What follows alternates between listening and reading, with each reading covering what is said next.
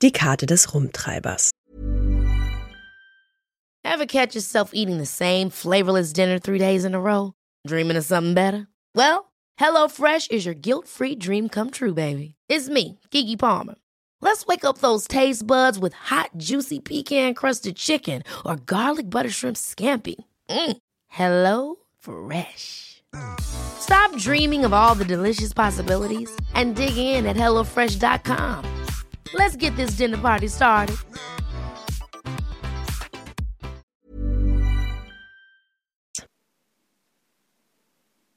Die Karte des Rumtreibers ist ein magisches Dokument, das die gesamte Hogwarts-Schule für Hexerei und Zauberei abbildet.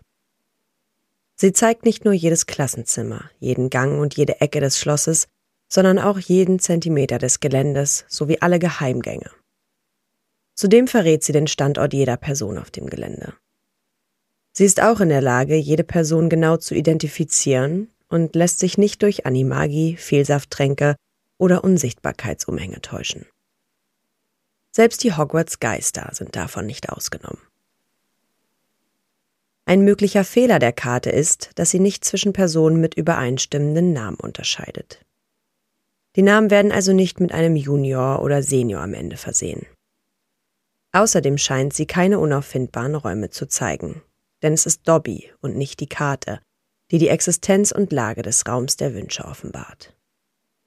Die Kammer des Schreckens erscheint nie auf der Karte, entweder weil die Schöpfer sie nicht kannten oder weil sie ebenfalls unauffindbar ist. Als Ron und Hermine in ihr Basiliskenzähne sammeln, erscheinen sie nicht auf der Karte.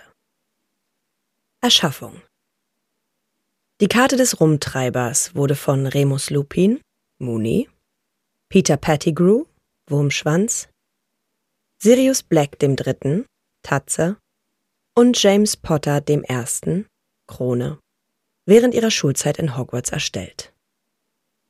Die Erstellung der Karte begann 1974 und wurde zwischen 75 und 78 abgeschlossen. Die Titel auf der Karte beziehen sich auf die Spitznamen dieser Männer in ihrer Animagus-Form und, in Lupins Fall, in der Werwolf-Form. Die vier erstellten die Karte mit Hilfe des homunkulösen Zaubers, einem mächtigen und fortschrittlichen Zauber, der die Karte so verzauberte, dass sie die Bewegungen aller Personen im Schloss verfolgt. Außerdem fügten sie einen Zauber hinzu, der Severus Snape beleidigt. Die Fähigkeit von Sirius, Peter und James, Animagi zu werden, ermöglichte es ihnen, das Schlossgelände bei Nacht unentdeckt zu erkunden. Das Innere des Schlosses wurde im Laufe der Zeit mit Hilfe von James Unsichtbarkeitsmantel kartiert. Dieses Artefakt erwies sich im Laufe der Jahre als sehr nützlich für die vier, bis es von Argus Filch konfisziert wurde. Obwohl die genauen Umstände, unter denen die Macher ihre Karte verloren, weitgehend unbekannt sind, kann man davon ausgehen, dass sie aufgrund eines Hinweises von Snape schließlich von Filch in die Enge getrieben wurden. Das Verschwinden der Karte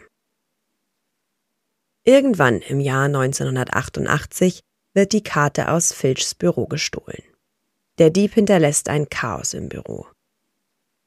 Im Schuljahr 87-88 sucht Patricia Rakepick in Filchs Büro nach der Karte, stellt aber fest, dass sie nicht mehr da ist. Irgendwann, Ende 1988, ist die Karte im Besitz von Mandangas Fletcher. Später wird ihm die Karte gestohlen und er weiß nicht, wer der Angreifer ist. Die Karte wird irgendwann, nachdem sie wieder nach Hogwarts gelangt, an Filchs Büro zurückgegeben. Fred und George Weasley Fred und George Weasley stehlen die Karte in ihrem ersten Jahr in Hogwarts. Sie brechen in Filchs Büro ein weil sie dort zuvor eine Schublade mit der Aufschrift beschlagnahmt und hochgefährlich sehen. George wirft eine Stinkbombe, während Fred die Karte aus der Schublade stiehlt. Nach der Aktion müssen die beiden mit der Karte experimentieren, um herauszufinden, wie sie funktioniert. Sie gibt ihnen Hinweise, die hier und da aufflackern, wenn sie sich dem aktivierenden Satz annähern.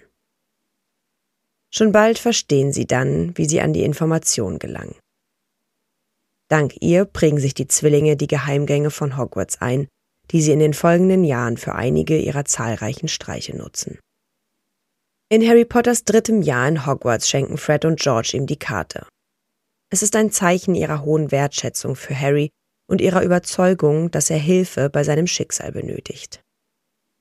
Sie wissen zu diesem Zeitpunkt nicht, dass sie die Karte unwissentlich an das Kind eines Schöpfers weitergeben. Harry Potter Harry benutzt die Karte während seiner gesamten Schulzeit in Hogwarts, vor allem in seinem dritten Schuljahr, als er versucht, den Weg nach Hogsmeade zu finden. Er benutzt den Gang der einäugigen Hexe, der in den Keller vom Honigtopf führt. Professor Remus Lupin erwischt Harry mit der Karte, konfisziert sie und überrascht den jüngeren Zauberer mit seinem Wissen, wie er sie aktivieren kann. Die Karte ist der wahre Grund dafür, dass Professor Lupin herausfindet, dass Peter Pettigrew noch am Leben ist, was ihn zu der Schlussfolgerung bringt, dass es tatsächlich letzterer war, der Harrys Eltern verraten hatte. Er gibt Harry die Karte zurück, bevor er Hogwarts am Ende des Jahres verlässt, weil er zu diesem Zeitpunkt kein Lehrer mehr ist und die Karte selbst nicht braucht. In seinem vierten Schuljahr benutzt Harry die Karte als Hilfe, als er sich in das Badezimmer der VertrauensschülerInnen schleicht, um an seinem Hinweis für die zweite Aufgabe des Trimagischen Turniers zu arbeiten. Auf dem Rückweg lässt er die Karte fallen, woraufhin sie beinahe von Severus Snape entwendet wird. Harry wird von Barty Crouch Jr. gerettet, der sich als Professor Alistair Mad Eye Moody verwandelt hatte und so tut, als gehöre sie ihm. Aufgrund eines Fehlers der Karte kann sie nicht zwischen Junior und Senior Crouch unterscheiden. Crouch bittet später darum, die Karte von Harry ausleihen zu dürfen. Nachdem Crouch entlarvt wird, bemerkt er, dass die Karte den Plan seines Meisters beinahe ruiniert hätte. Harry holt die Karte später aus dem leeren Büro von Crouch zurück. In seinem fünften Schuljahr beginnt Harry eine Reihe von SchülerInnen, die zum Teil sogar älter waren, in Verteidigung gegen die dunklen Künste zu unterrichten. Die Organisation Dumbledores Armee ist illegal, da sie gegen Dolores Umbridges Regeln verstößt. Harry benutzt deshalb oft die Karte während der Sitzungen, um den Überblick über das Inquisitionskommando und Filch zu behalten. Nigel Walpert unterstützte ihn, indem er als Aufpasser fungierte, wenn die Schüler am Ende der Sitzungen den Raum der Wünsche verlassen. Die Karte trägt entscheidend dazu bei, dass die Mitglieder von Dumbledores Armee nicht in die Fänge von Umbridge, Filch und ihrer Gruppe von Slytherin-SchülerInnen geraten. Während Harrys sechstem Schuljahr benutzt er die Karte häufig, um Draco Malfoys tägliche Aktivitäten zu beobachten. Dabei stellt Harry fest, dass er oft von der Karte verschwindet. Die Ursache dafür versteht er erst, als er Dobby bittet, Draco zu verfolgen. Dobby entdeckt, dass Draco in den Raum der Wünsche verschwindet, der nicht auf der Karte des Rumtreibers verzeichnet ist. Auf der Suche nach Horcruxen schaut Harry oft auf die Karte, um zu sehen, was Ginny Weasley, seine Geliebte, gerade tut. Es deutet darauf hin, dass die Karte von jedem Ort aus funktioniert. Kurz vor Beginn der Schlacht von Hogwarts benutzt Harry die Karte, um Ron und Hermine zu suchen, findet sie aber nicht, da sie zu diesem Zeitpunkt in der Kammer des Schreckens Basiliskenzähne sammeln.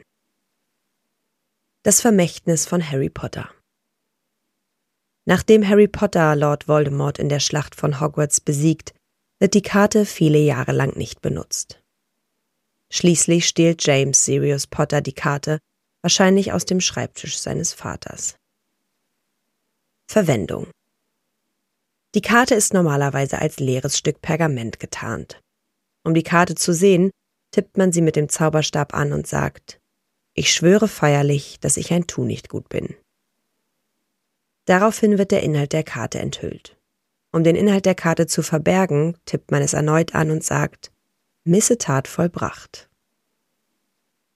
Besondere Fähigkeiten die Karte ist so verzaubert, dass sie Severus Snape beleidigt, wenn er in ihren Besitz gelangt und versucht, sie zu benutzen.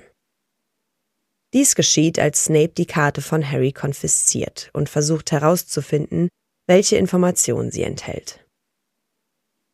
Snape ist in der Lage, die Karte später während des Schuljahres 1993 bis 94 zu benutzen, nachdem er sie in ihrem aktivierten Zustand auf dem Schreibtisch von Remus Lupin gefunden hatte.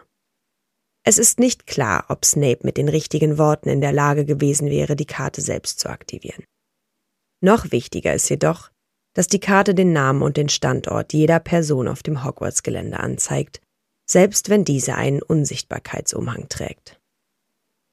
Zudem zeigt sie die Namen von verwandelten Animagi oder unter dem Einfluss des Vielsafttranks stehende Personen.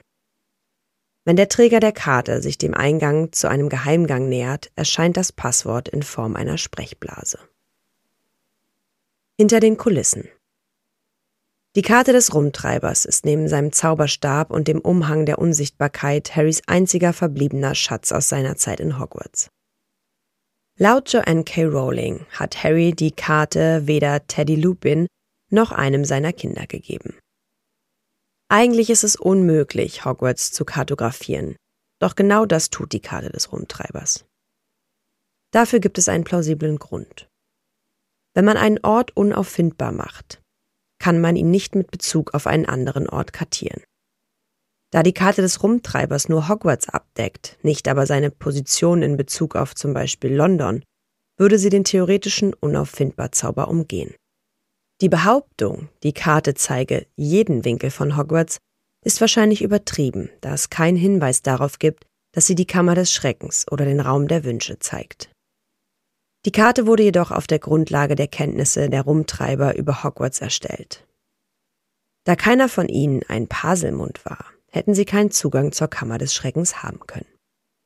Es ist nicht sehr wahrscheinlich, dass die Rumtreiber den Raum der Wünsche entdeckten, da Sirius Harry den Raum nie als möglichen Ort für die Treffen von Dumbledores Armee im Orden des Phönix vorschlug. Es ist auch möglich, dass Sirius zu diesem Zeitpunkt nicht an den Raum der Wünsche dachte auch die verfluchten Gewölbe sind auf der Karte wahrscheinlich nicht verzeichnet, da die Rumtreiber zwar zweifellos von ihnen wussten, aber nicht, wo sie sich befanden. Im Buch wird die Karte als ein einzelnes Stück Pergament beschrieben, das in einem Klassenzimmer auf den Schreibtisch gelegt werden kann. Im Film wird die Karte als ein ziemlich großes, stark gefaltetes Papier mit mehreren aufklappbaren Klappen gezeigt. Im Buch werden die auf der Karte abgebildeten Personen durch Punkte dargestellt. Im Film werden die Figuren durch ihre Fußabdrücke dargestellt. In der Verfilmung von Harry Potter und der Halbblutprinz wurde die Karte um eine Seite erweitert, auf der der Korridor im siebten Stock dargestellt ist. Während sich das Schloss Hogwarts in den Film- und Videospielen auf einem großen Berg befindet, zeigt die Karte das Schloss weiterhin auf ebenem Boden. In der Verfilmung von Harry Potter und der Gefangene von Azkaban sieht Harry Peter Pettigrews Name auf der Karte erscheinen, bevor er von Snape gefangen wird. Es ist der erste Hinweis darauf, dass Peter noch lebt. Im Buch kommt dies nicht vor. Es ist nicht bekannt, ob die Karte verstorbene Personen zeigt. Da Lupin jedoch überrascht ist, dass Pettigrew darauf zu sehen ist, ist dies eher nicht anzunehmen. Die Reihenfolge der Spitznamen auf der Karte Moni, Wurmschwanz, Tatze und Krone, ist in Wirklichkeit die umgekehrte Reihenfolge, in der die Rumtreiber gestorben sind. Krone starb als erster am 31. Oktober 1981 und Mooney als letzter am 2. Mai 1998. Während des Abspanns der Verfilmung von Harry Potter und der Gefangene von Azkaban sind die Fußabdrücke von Robbie Coltrane auf der Karte deutlich größer. Dies ist eine Anspielung auf seine Darstellung des Halbriesen Hagrid. Der Name von Newt Scamander ist auf der Karte in einem der Easter Eggs zu sehen. Der Name, die Karte des Rumtreibers, ist eigentlich falsch, da er impliziert, dass es nur einen Rumtreiber gibt. Es ist jedoch möglich, dass der Name Rumtreiber sich nicht speziell auf die Gruppe bezieht, die ihn geschaffen hat, sondern eher ein Titel oder eine Beschreibung für jemanden ist, der die Karte benutzt. Na, ihr kleinen Hexen, Zauberer und Muggel? Alle Infos und Links zur Folge findet ihr in den Show Notes. Dieser Podcast erscheint unter CC-Lizenz.